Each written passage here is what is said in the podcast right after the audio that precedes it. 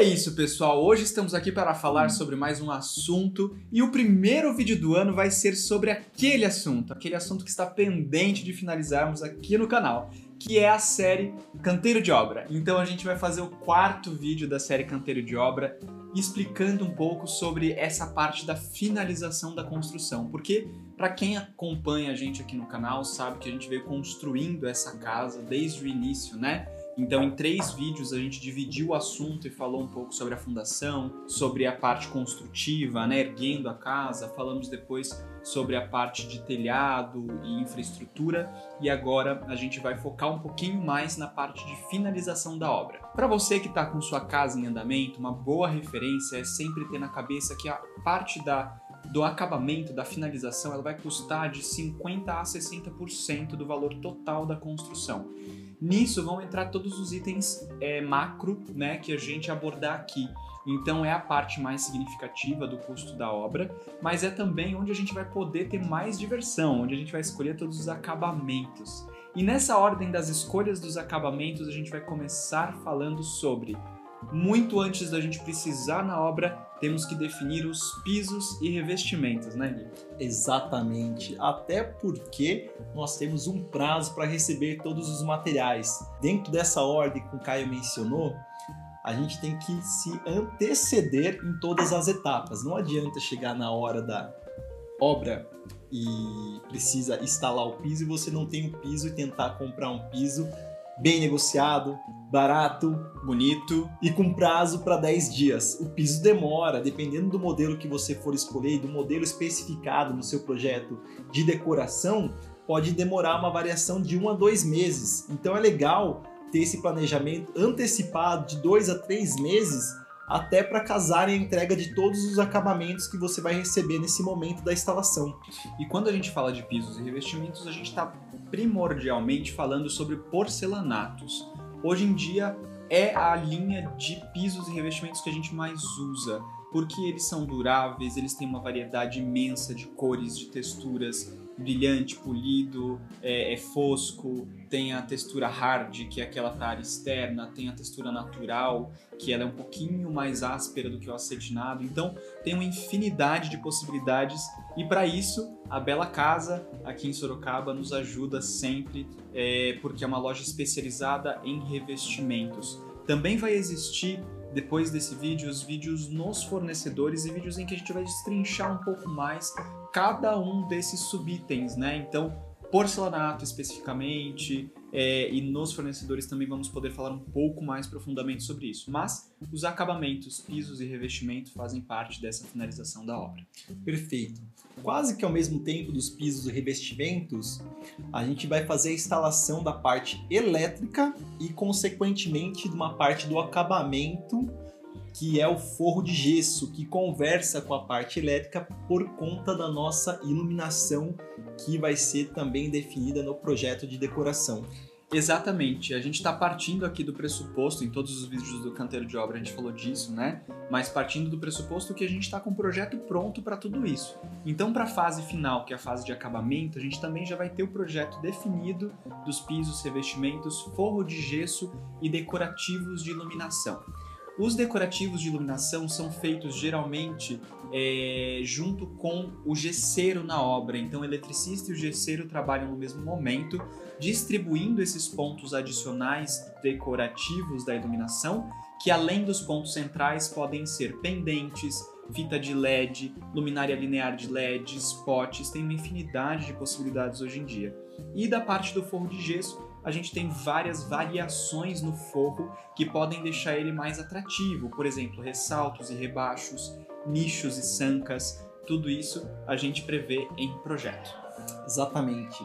Agora um outro item também muito parecido na questão do prazo dos revestimentos são as louças e metais.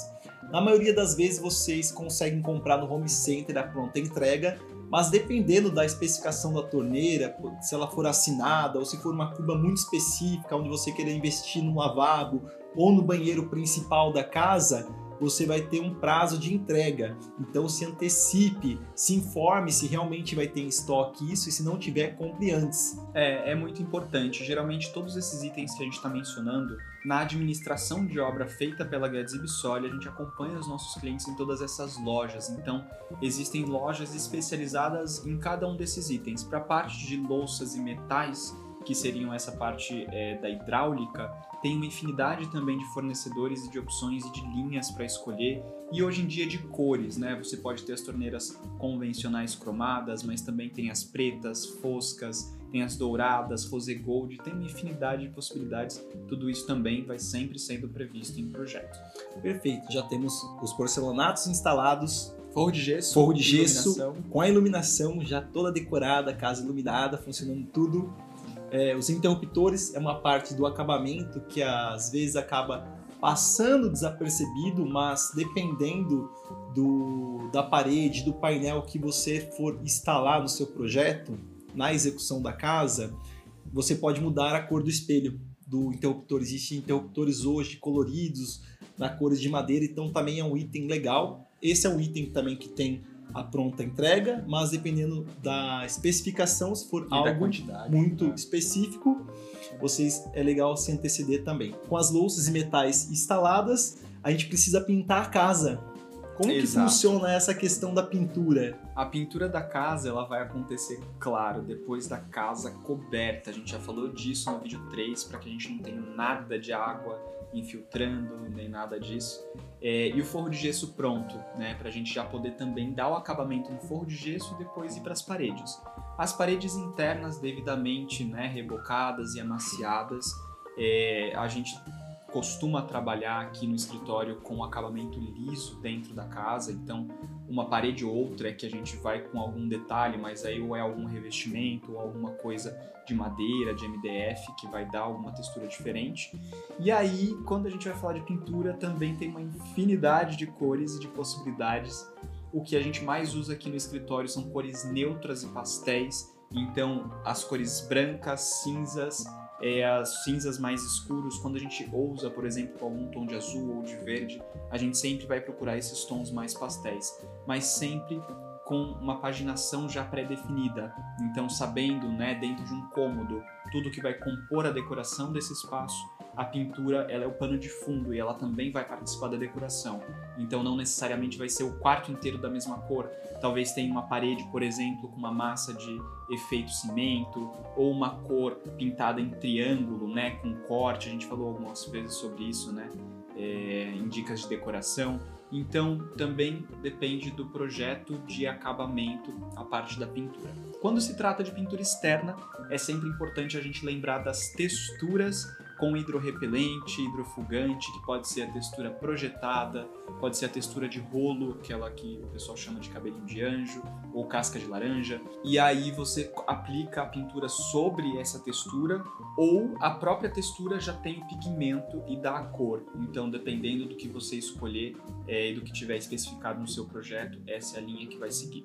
Exato, uma super dica para você que vai pintar a sua casa. O ideal é fazer o teste. Invista um pouco no teste, mesmo você gastando uma tinta, uma latinha a mais que você vai deixar ali de lado, mas vale muito a pena você aplicar o teste, porque as lojas que fazem todas aquelas tintas personalizadas naquelas máquinas tem uma variação, não existe um padrão. Então é legal que vocês escolham no catálogo tons próximos façam a aplicação, a gente pede de 2 a 3 aplicação e escolham o tom que mais agrada o seu olho. E depois que você escolheu, você investe numa lata inteira da tinta certa e não para pintar a parede toda, não gostar e repintar ela. Essa é uma isso. grande dica. Detalhe, o Caio falou sobre a questão de fechar toda a casa para pintura. Isso envolve as esquadrias, que também ela faz parte do acabamento do projeto de decoração, porque as esquadrias que hoje estão muito em alta, o alumínio e o PVC, elas têm tons, têm cores, que pode trabalhar no preto, no branco, imitando madeira, no cobre, e isso também vai compor com toda a parte de decoração dos elementos do- e dos acabamentos que nós mencionamos nesse vídeo. E uma categoria super importante do acabamento é a categoria das bancadas e das pedras. Então, quando quando a gente fala de pisos e revestimentos, das louças e dos metais, a gente também vai ter que se antecipar e pensar nas bancadas, nas soleiras e nas pedras de escada. É, comumente na nossa região aqui né, de São Paulo a gente usa os mármores e os granitos.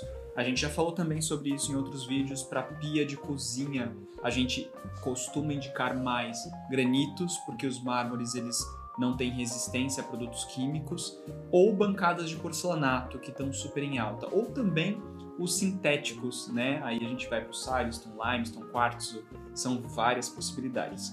Para soleiras, a gente sempre indica aqueles tons próximos ao tom do piso, né? Então, se você vai pegar uma pedra, escolha uma pedra com um tom próximo ao tom do piso. E para pedra de escada, hoje em dia também pode ser feito em porcelanato, tem uma infinidade de possibilidades. Consulte seu projeto. a, a ordem da escolha e da compra das pedras, quando entrar no contrapiso, já dá para começar a orçar, Exatamente. e fechar o negócio, porque demanda também um tempinho para entregar, principalmente para confeccionar, que as pedras são um material mais manufaturado. É isso, e conte sempre com a ajuda da Guedes e Bissoli como seus arquitetos. Brincadeira.